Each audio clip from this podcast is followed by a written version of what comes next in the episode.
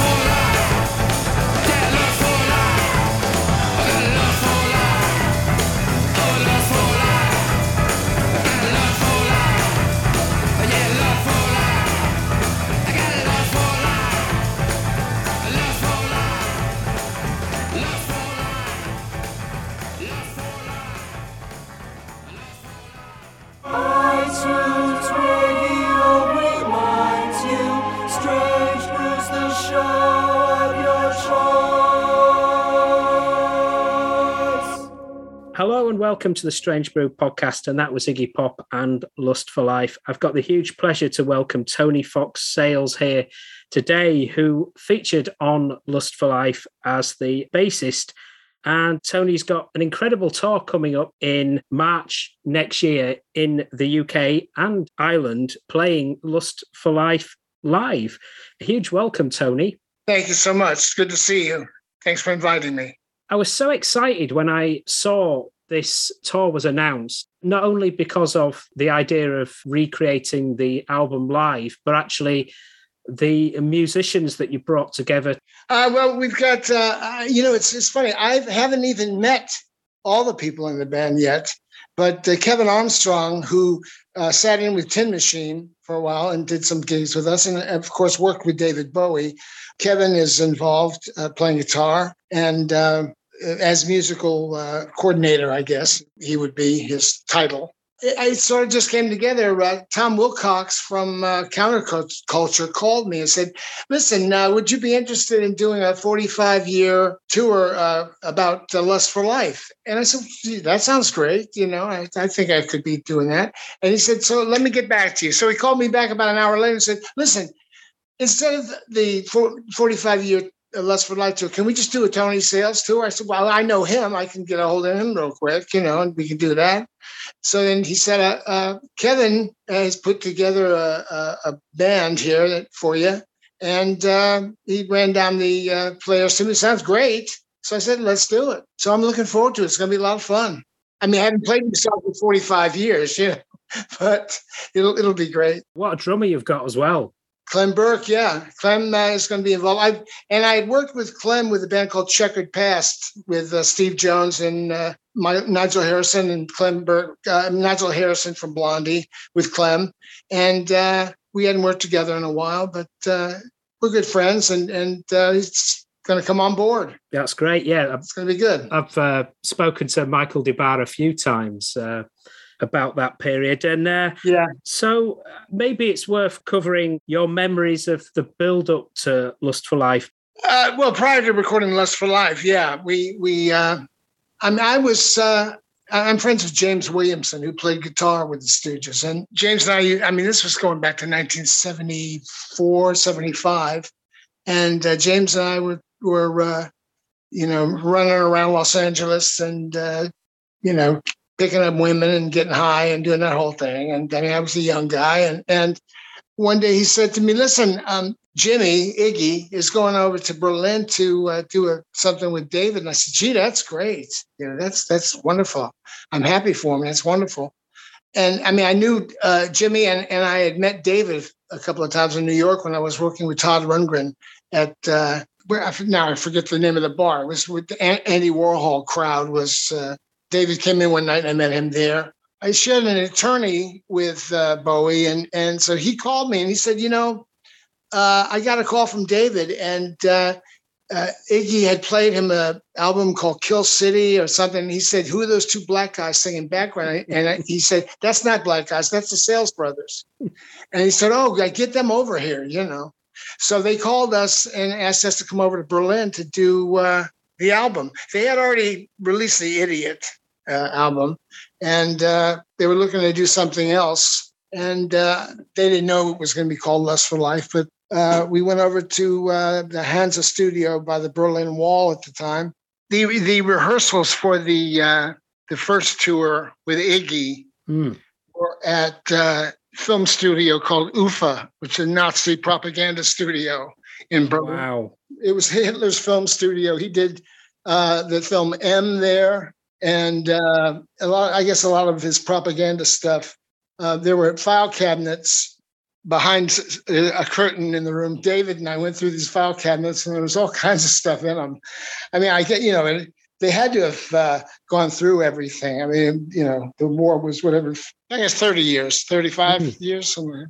That was 1977, so it was uh, still relatively recent in a way. Yeah, which is a seems like a really short time, you know. In in the we pulled into this uh, studio UFA and into their parking lot, and there were Nazi uh, statues of Nazi soldiers standing around the uh, parking lot. We all went, Jesus Christ, you know, it was like the Twilight Zone, you know. But it was really something. It was uh, it was uh, quite impressive. Left an indelible mark on me. It was good. They were rehearsals for us that the band had just gotten together. We were playing some Stooges songs and uh, just jamming around a little bit. It was for us to get acquainted with each other musically. And uh, I still have a, uh, a cassette wow. of one of those rehearsals somewhere. And uh, yeah, it was David was on uh, keyboards and uh, Hunt on drums and myself on bass and Rick Gardiner on guitar. And just in a real in a small uh, soundproof studio and uh, it was great. It was really a great experience. And those live dates, it said that David took more of a, a backseat on those shows. Some of that material was captured in the, the TV live album as well. Uh, well, he, he, you know, in, in so much as he was uh, playing piano, I mean, he was sitting behind the keyboard, and uh, you know, I mean, a, a back seat. I mean, he was. Uh, it's kind of hard for him to take a back seat to anything, but uh, you know, he uh, didn't stand in in uh, Jimmy's way at all. I mean, he he was there because he really admired Jimmy's work and uh, he wanted to be part of it. So he, he you know, he and Iggy had uh, their discussion about business and what they wanted to do. You know, which was uh, none of my business. I didn't didn't make that my business, but uh, I knew that they had a their master plan together. But there was no never any any stuff that happening on the road or any of the gigs that uh, that I remember of any note that uh, he wasn't taking back seat. You know. Yeah. So it was pretty easy, really.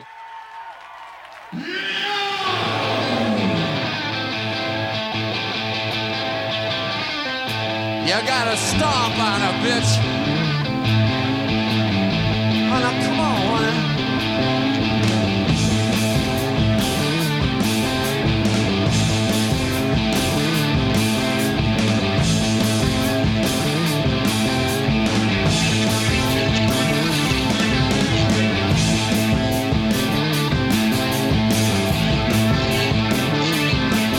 Do you see that cat? Uh, Yeah, I do mean you.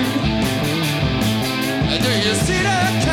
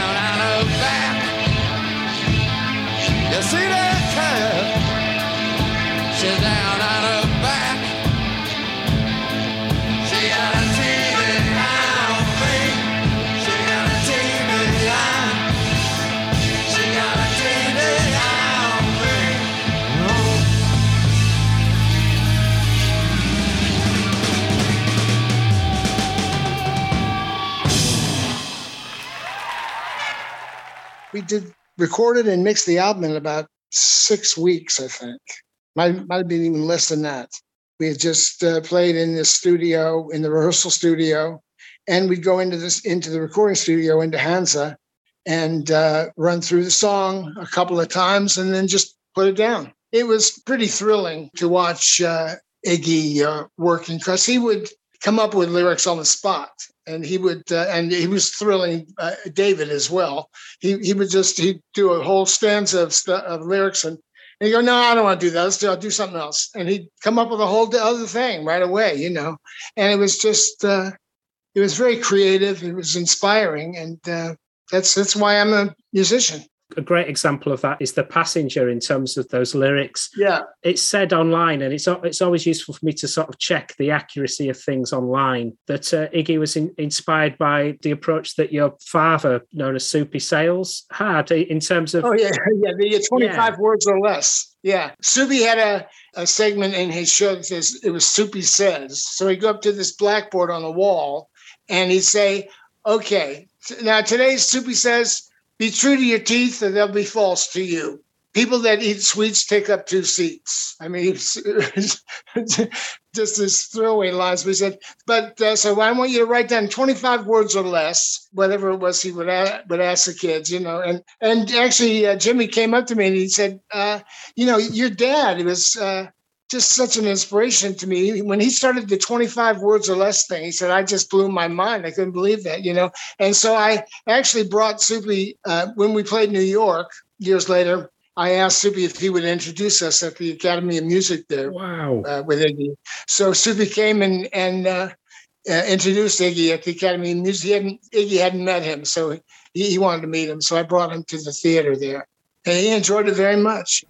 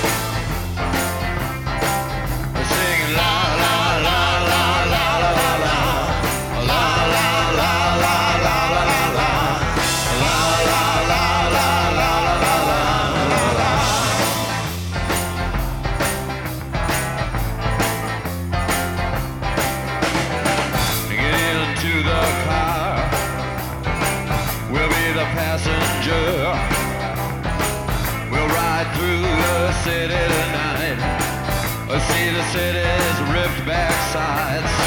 We'll see the bright and hollow sky. We'll see the stars that shine so bright.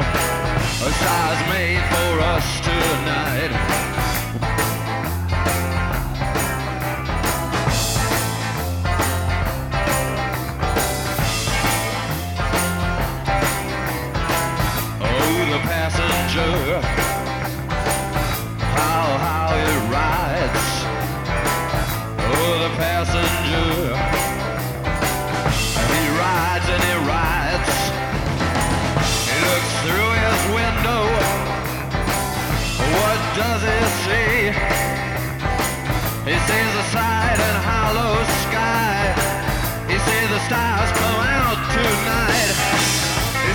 City's ripped back sides.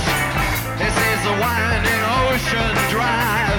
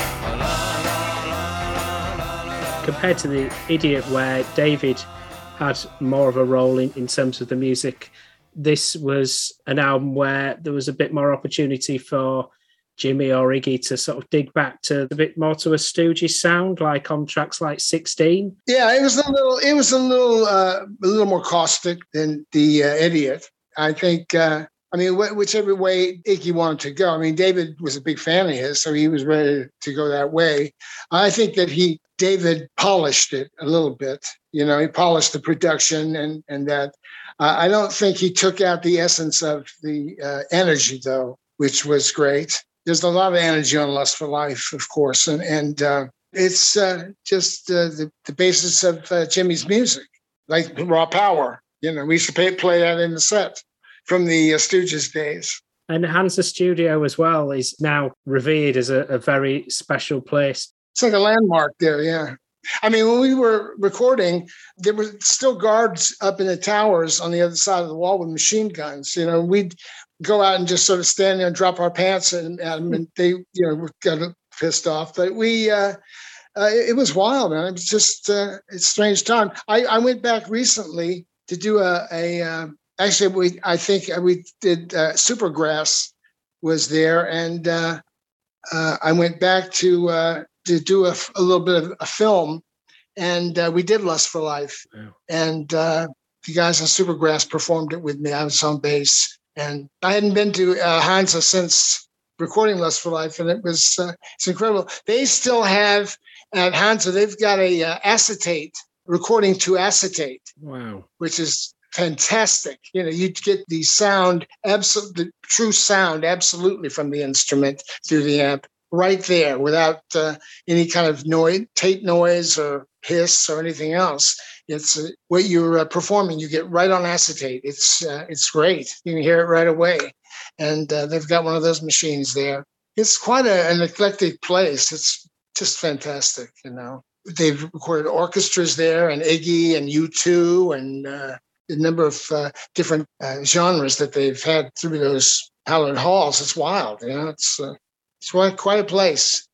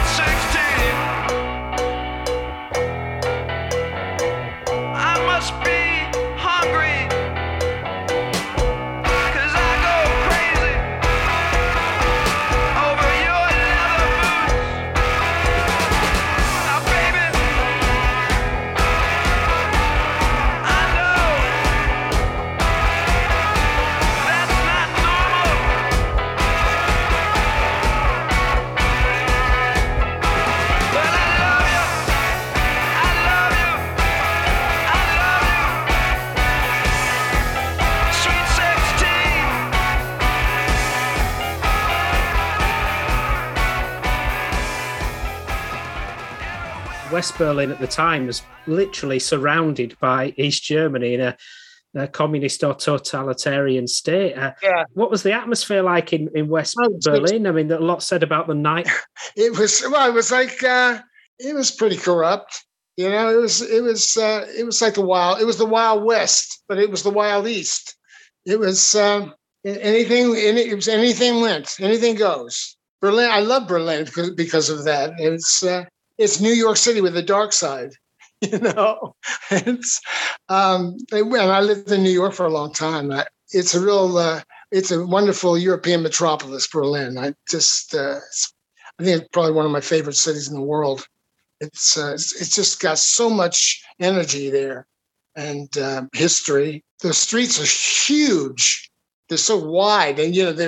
I I I went. Uh, I forget the name of the restaurant. It was up high up in a building, and we were looking down on those avenues, and I could just see it. They were. That's where they pull all those tanks through there. You know, Yeah. those those uh, World War II films of uh, you know Nazis walking marching down these streets. Just incredible. It's incredible. I don't. Uh, I'm glad I got to see it in person. That's what's so great about traveling is uh, has been for me as a musician entertainer to see the entire world in person, like standing in front of the Mona Lisa, as opposed to seeing her in a textbook for all the years I did when I was a kid. One of the uh, special songs for me off Lust for Life is Fall in Love with Me. So Uh-huh. that's known as um, the band swapping instruments. Right. Well, I had this uh, I had this guitar lick that I start the song with, and uh, I had it for some time, and it um, it sort of reminded me of a of a sort of a a, uh, a Berlin.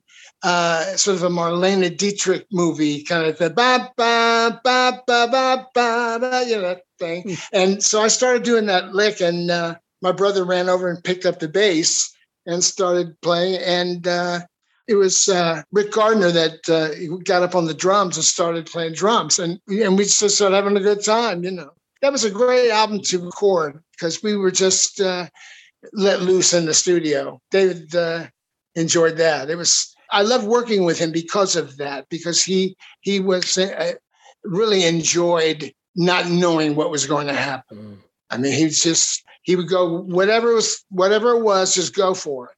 And we usually got it on the first or second take because of that.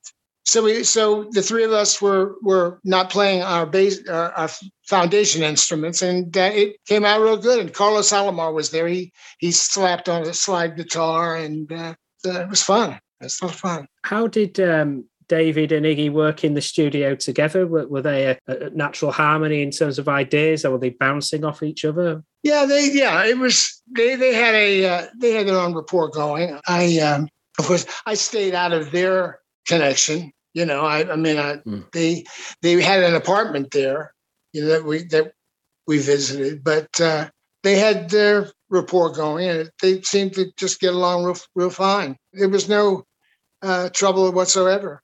I mean, of course there's always going to be disagreements, but I didn't see any on that project. There were no arguments, no disagreements. It was sort of like, hey, that sounds great. Let's go with it. Let's do this.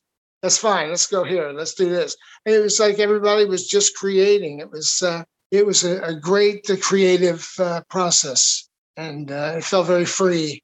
And that's exactly what it felt like with Tin Machine as well with David. Yeah. I mean, most of the sets were uh, improvised. You know, we, we we would have a set list that we would generally go turn over and go backwards with, but we it was just whatever went went. So no two shows were alike, you know, which made it exciting for us. And uh, that's how it was uh, with Lust for Life. Uh, Jimmy would come in with uh, notes for lyrics and ideas for songs that he had already. But uh, you know, once you put three or four musicians together and everybody's throwing in their chops and their ideas, things change a little bit. But the basis of uh, most of the songs uh, were written by uh, Iggy and uh, or Iggy and Gardiner and Sales Brothers. We did uh, "Fall in Love with Me." I wrote that with Iggy and the other guys.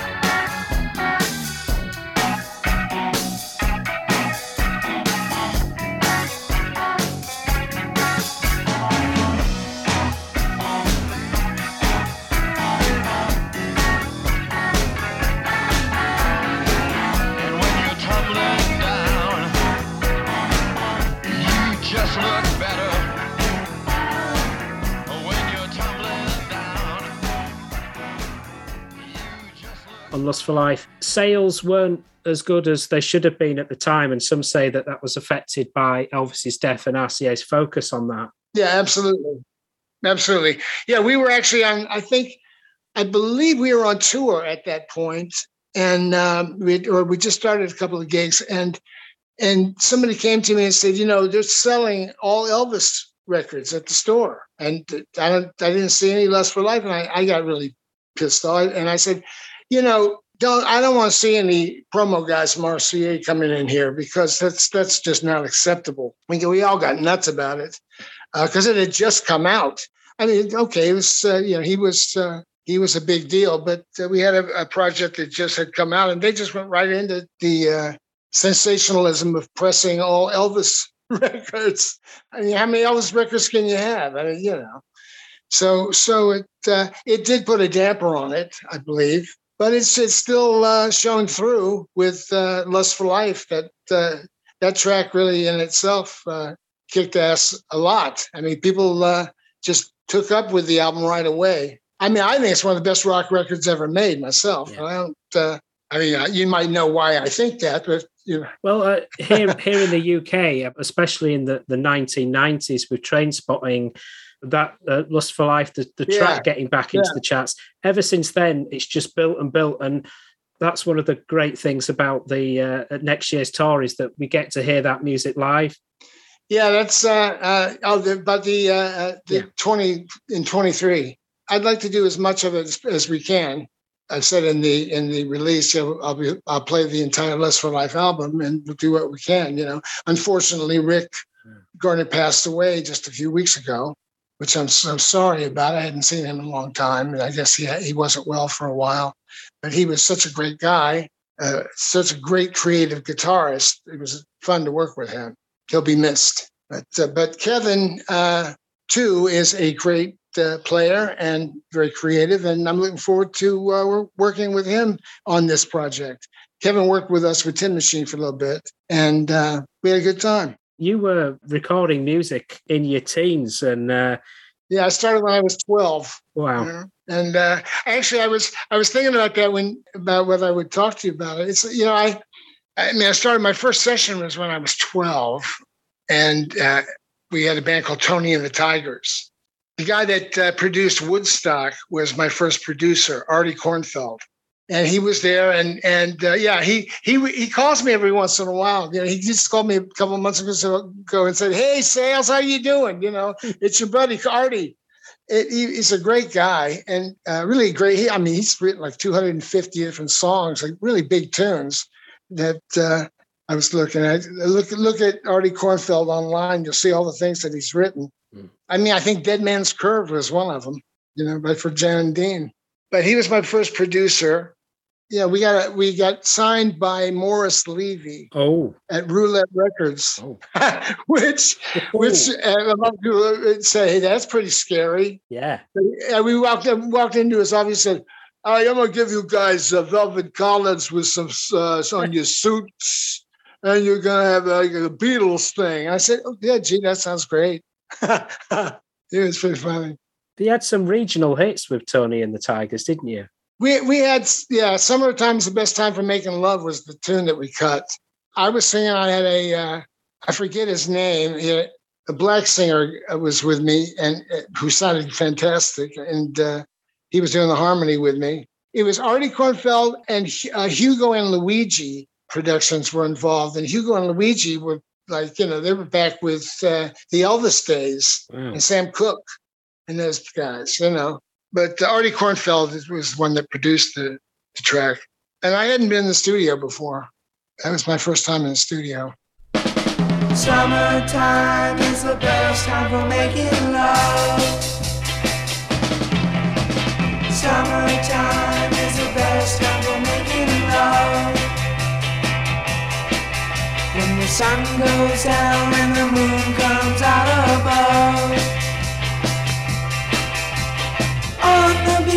beach, walking hand in hand, writing love letters in the sand. Summertime is the best time for making love. Summertime is the best time to hold her tight. When the sky is blue and the stars are shining bright. Summer days for swimming, and romance. Summertime is the best time for making love.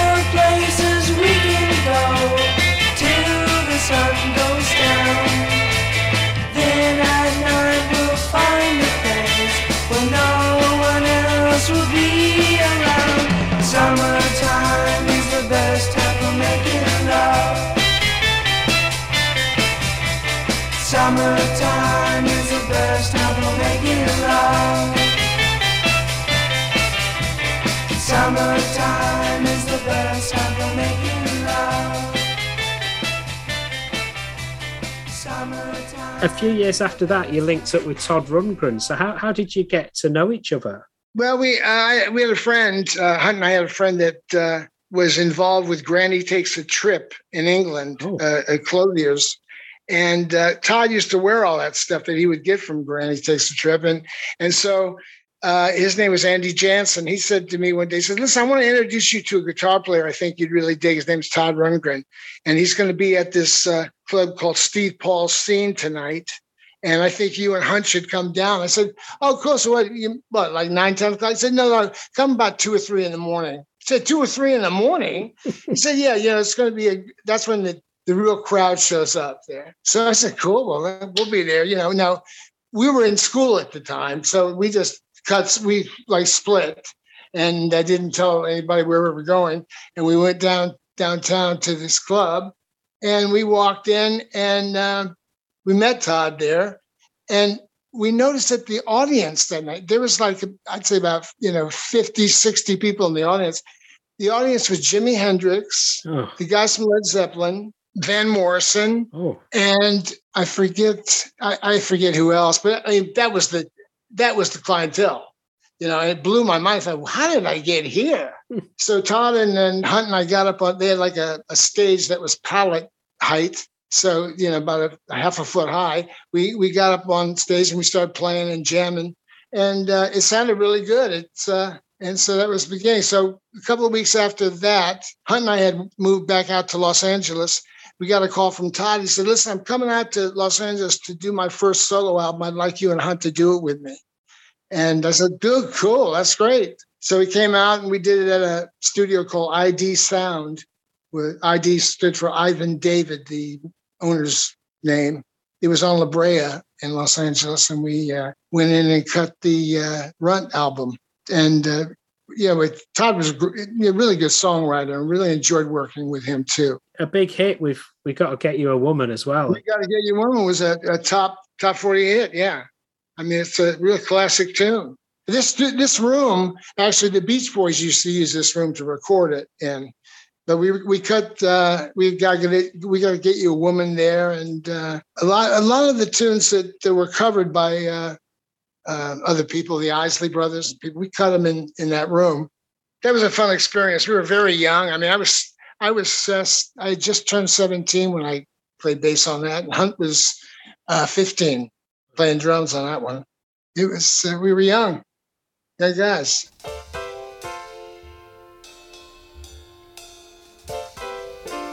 Leroy boy, is that you?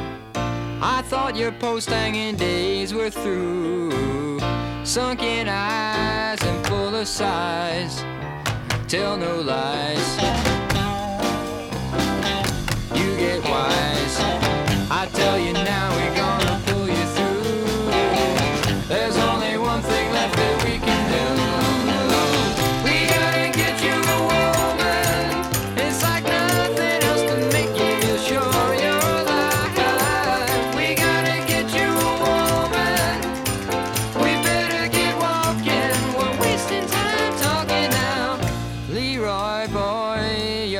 friend. You say how and I'll say when. Come and meet me down the street. Take a seat. It's my treat.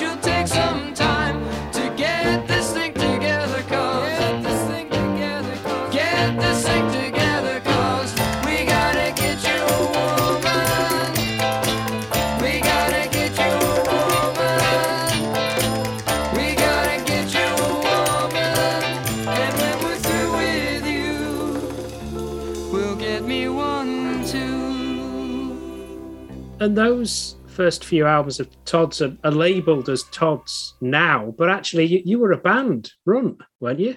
Well, we we yeah we were calling the band Runt, but uh, you know as as much as uh, he had had the Nazz before and that broke up, but uh, so we did the album and we we traveled to New York and played the Bottom Line in New York and uh, did some other gigs. So I, in essence, it was a a band, but uh, we see we did uh, the Runt album, then the Ballad of Todd Rundgren, and then something anything we played on a track called slut. Yeah s-l-u-t she may be a slut but she looks good to me. That was that was the verse and how true.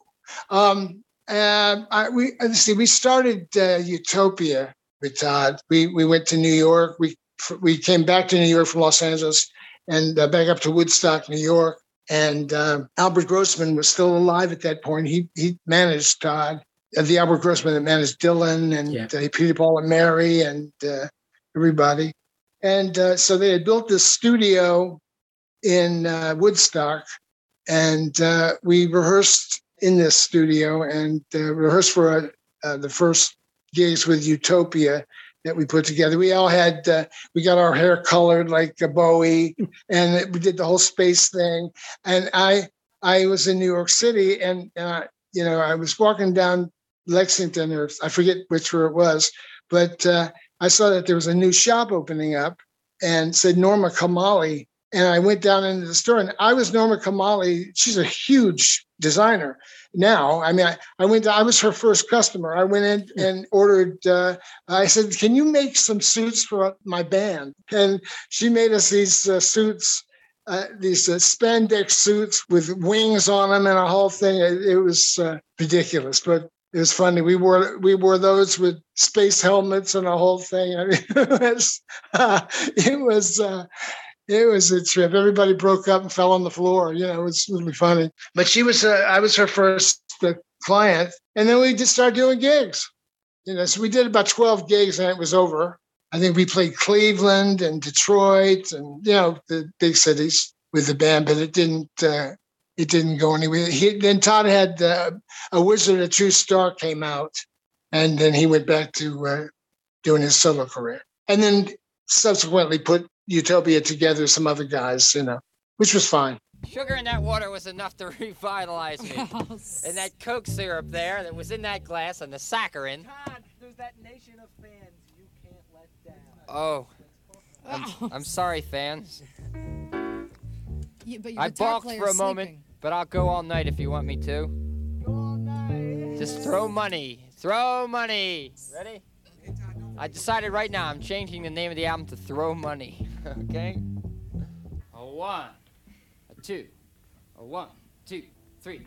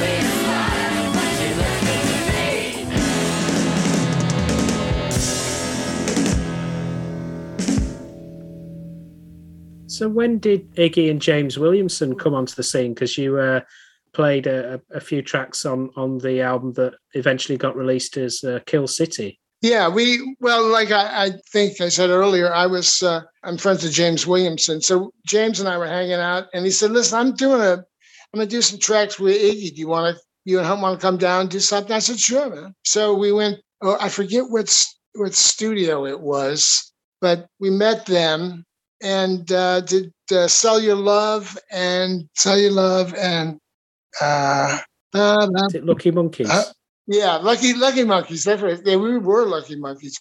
Uh, lucky monkeys and uh, sell your love and uh, there was a few a few songs, you know. And that was the first time that we had uh, gone to the studio with Iggy. uh, uh, really hung out with him. It was I was, I you know, it was just James and I were hanging out before, but now I brought Hunt into the fold with this, and um, stuff sounded good. So that was the last that we heard of it, and because we had rec- it was released a long time after we recorded it. I mean, a long time afterwards. So it's uh, the rest is, uh, as they say, history. Yeah. It's said that uh, Iggy at the time, you know, was overcoming addiction and, and was in the hospital in the week and recording at weekends. Was that the case? Well, I actually I don't remember that because I was out of my mind too. But I don't I don't you know I don't really remember that. I, I was a uh, bad bad uh, addict, alcoholic, and uh, uh, I'm I've been in recovery for almost 39 years. So I it's been a long time since I've had a drink, uh, but or anything else for that matter. But um, I I you know I don't I think we were all pretty nuts at that point, but I I don't remember precisely what Jimmy was doing. You know, nobody, no one came to the studio and said, "Okay, get in- into the wagon, uh, into the Black Mariah, man." You know, but I, you know, I understood that he he had a problem as well.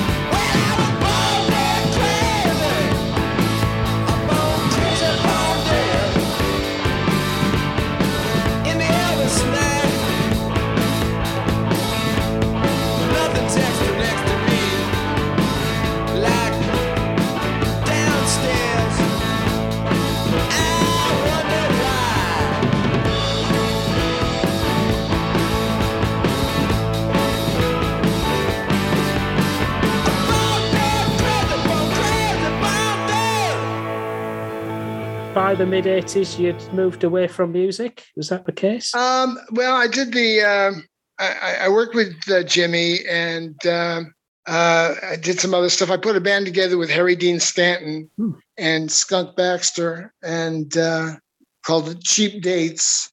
And we played the Troubadour and a bunch of places in Los Angeles, and around Los Angeles, and uh, we recorded a uh, an EP. I think you can get it online. I'm not. I believe. I, I, I think that's the last time I saw it but uh, uh, since Harry has passed on, but uh, it was some good stuff. I had a band with him for a little bit. Uh, yeah, I, I got out of, uh, and after that, I decided to uh, just. Uh, I, I moved. Uh, I have a couple of kids, so I moved uh, out to uh, Thousand Oaks here in California, and in an area called uh, Malibu Lake. And I said, "To hell with it! I don't want to. I don't want to perform. I just just got it was over the egos and over the games and all the stuff. And I thought, you know, to hell with it for the time being. So I just uh, started working as a carpenter. And I was doing that for a while. And uh, you do that, though, that has its own uh, group of, uh, misfortunes that come with it. You know, like you cut off a finger while you're using a skill saw. I Yeah. didn't myself, but my guy right next to me did. He cut like three fingers off. And I thought, I can't afford to do that. You know, I can't do that act. And but I stepped back off a ladder one time and a nail went right through my hmm. foot. I mean, I thought, I don't. This isn't actually the vocation I want to go with. You know, I think I'm going to get back to music. it's a lot less damaging now that I'm sober and I, you know, and I'm not putting nails on my feet. Could be good. So linking up with David Bowie was just perfect timing then. Absolutely. Yeah. Well, you know, God's got that perfect timing, man. I mean, it's, you know, it seems like it takes a long time, that's because he's so old. Yeah. It's, it was, it was always, uh, it, actually, it was funny. It was always perfect timing with David. I mean, we ran in, ran into each other uh, the second time. Now, I get maybe that was yeah the second time before Tin Machine. I ran. I, someone told me a friend. I was out one night, one Saturday night, and guy said, you know, David's going to be down at at the so and so club tonight, uh, having a wrap party for the last or two. And I said, I didn't know anything about that. So I, I said, hell, I'm, it's too late. I'm going home. So I I started driving home. I thought, no, go and say hi to him. Go say hi. So I drove by, by this place and I walked downstairs. It was blasting music was going on. It- I was down in the basement of this place. It was packed full of people. And I looked over in the corner and, and Bowie was crouched down, uh, sitting against the wall, like in deep thought. And I went up to him and I said, Hey man, what what are you doing here? you know, and, uh, and he went, Tony, Tony, hey, listen, I want, I want to talk to you. Tony, come on. So we left and we went back uh, to his room and, and started talking. He said, Listen, I want to put a band together. I want you, uh, guys to do it with me. You know, I want to put a band together. Let's let's ruin music. You know, I said, "Oh, I'm ready. So we uh, about uh, two weeks later, we were in uh, Switzerland recording uh, the first Tin Machine album. He said, "I got this guitar player I want you to meet." I met his uh, his wife was working with me as a publicist on the road, and and and I and I heard this tape, and this guy's really great. And I said, "Cool, that's great." So yeah, you'll like him. And uh, so we we met him uh, the first day at uh, the studio. Uh, what's his name? Was Mon- Montreux. It, it was the studio that the uh, that the song "Born on the Water." Smoke on the water. Yeah, yeah, that was written about that studio that Frank Zappa burned down. You know, it so they rebuilt the studio. So we got to the studio and uh, we went into in through the control room and, and looked down. It was a huge room. It was a casino, and they moved all of the casino uh, equipment out, and we recorded in the uh, Mont- Montreux Casino. There was was the studio. That's where we did the first Tin Machine album. That's why it sounds so big. It was uh, it's like playing in an airplane hangar. And uh, my brother, who slams the drums harder than anyone I've ever heard in my life, you know, it was uh, it was a good time. It was a that was a good. Uh, those were good sessions. And we just really got pissed off because we kept telling him what to play. and uh, actually, it was Hunt. He kept telling him. It was funny. It's said that Heavens in Here was the, the first track that uh, you rehearsed and Yeah. put down. Is that the case? The first track we we cut, yeah, it was the first thing we played. Uh, yeah, Reeves just started the lick out, and then I I came in. Yeah, it was the first one, and I mean, as I recall, we cut all of those. We cut, we wrote and recorded 36 songs in six weeks. I mean, it was just one right after another, one right after another, and it kept going. I mean, this there is still a Tin Machine album in the can. Yeah. I mean, it may be released at some point on something, but I, you know, I don't know. It's the David's estate is in charge of that. Uh, but there's some good stuff that hasn't been released, and it was pretty wild. That that group was amazing. It was pretty wild. I enjoyed that a lot. Just the improvisational aspect of it was so much fun as a musician. It was it was never the same twice. I mean, some people don't like that, but I happen to love it. So it was it was great. I mean, uh, jazz is uh, one of my favorite musics, and and uh, if not the number one, uh, and then R and B and everything else after that.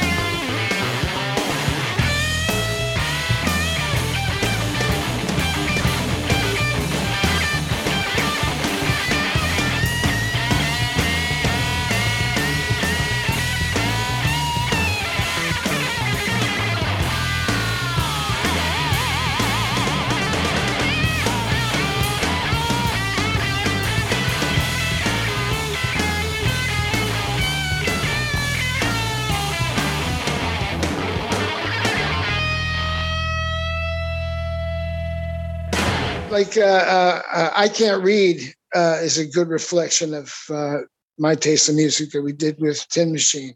I mean, that particular song, uh, every performance was completely different. It was it was some really exciting shows with that one, and some some night, nightmares with others. But it's Yeah, you're talking about that improvisational process. Was that what led to some of the material on both albums, including one shot of Tin Machine Two, that you all wrote? yeah, it was it was uh, it was that cre- it was that creative. Uh, I mean, I don't know what anyone calls it, but it's that God spark or whatever it is.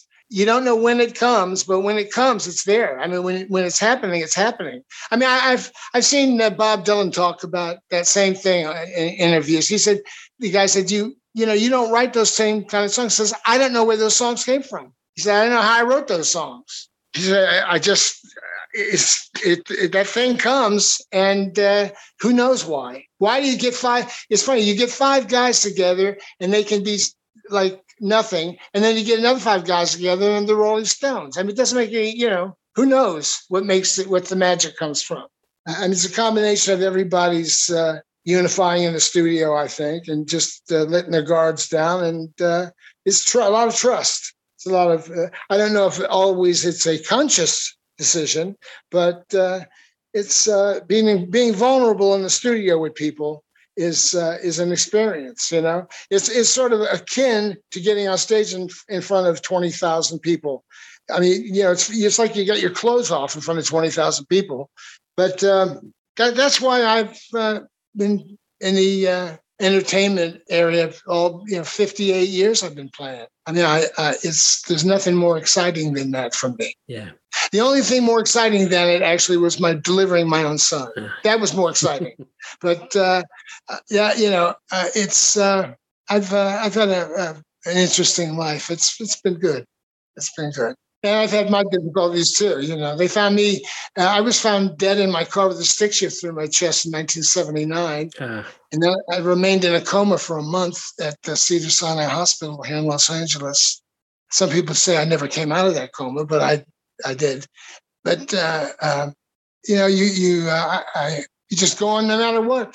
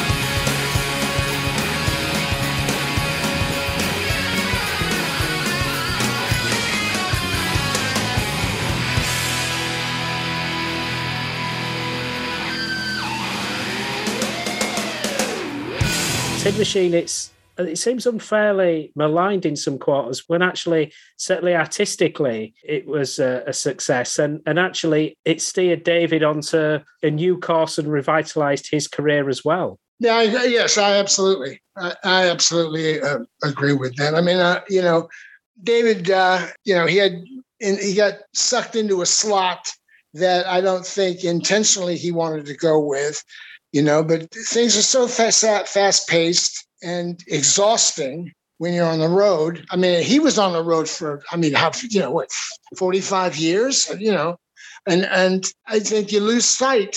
One can lose sight of. Uh, when you know, like uh, you got to watch where you're going because you're surely going to arrive where you're headed. It gets difficult. Uh, I think that he lost direction for himself, and uh, I think that we helped be a catalyst to, for him to find another direction, which was his as well. Uh, you know, I think we all, you know, all of our friends do that for us. I think all, a lot of a lot of friends do that for for all of us. Uh, that's what to me what a friend is. Someone says, "Hey, hold on a sec," you know, you might, you might want to look at this. To being rigorously honest with oneself is the most difficult. Hmm. That's the practice that that I like to look at. That, that's where I want my calluses. Yeah. So, but I, but I, from what you asked, I believe that that it did uh, give him a spark. You know, I mean, he'd uh, he'd gotten together with Reeves, and they had come up with a couple of uh, things, and the two of them uh, decided they wanted to call uh, the Sales Brothers. So then we got Sales Brothers over to Switzerland. We and who knew what would come up, but it happened.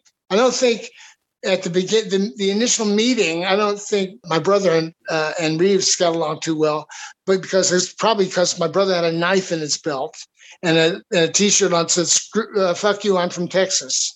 So that right there was not a real great introduction, but uh, they they worked beyond that and and went into the studio anyway, you know, and uh, it was funny. We used to we all used to break up about all of that stuff. Even Reeves, I think.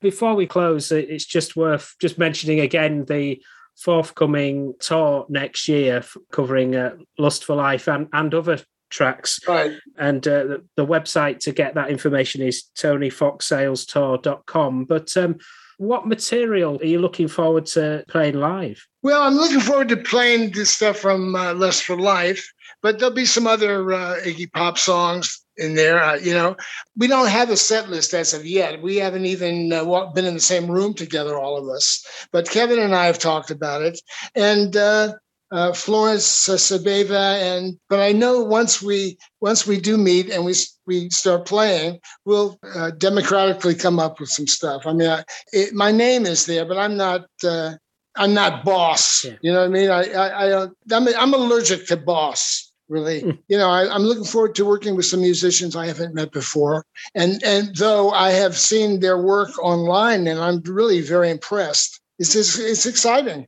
Every time I get together new musicians, it's like a new birth. It's uh, and it's 70 years old. Uh, you know, it it feels good.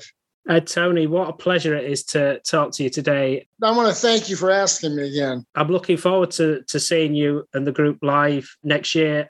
It promises to be an incredibly memorable tour and uh, series of shows, and uh, I wish you all the best in preparation for that and uh, on on the uh, evenings themselves. So, thank you. Jason, thank you so much, man. You, you're very sweet and, and uh, very kind. And I look forward to seeing you at the gigs. I'll be there. I'm looking forward to coming. I haven't been to uh, uh, London since '91. I'm looking forward to coming back. All right, bye bye. Well, thank you, my friend. I appreciate it. Adios.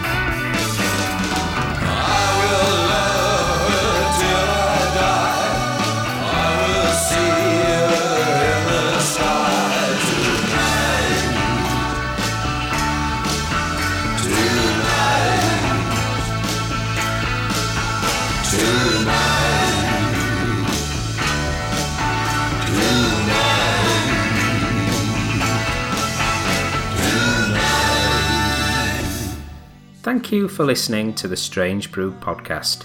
If you do like the show, please consider a small donation to help keep the show archive online. It's 10 years since I started the podcast, and hosting fees are increasing over time. All your support keeps the show running and helps me get amazing guests. To support me, just go to thestrangebrew.co.uk where you'll see a donate button on the homepage. Thank you very much. Plus, any reviews on your podcast services help to spread the word too. Thank you.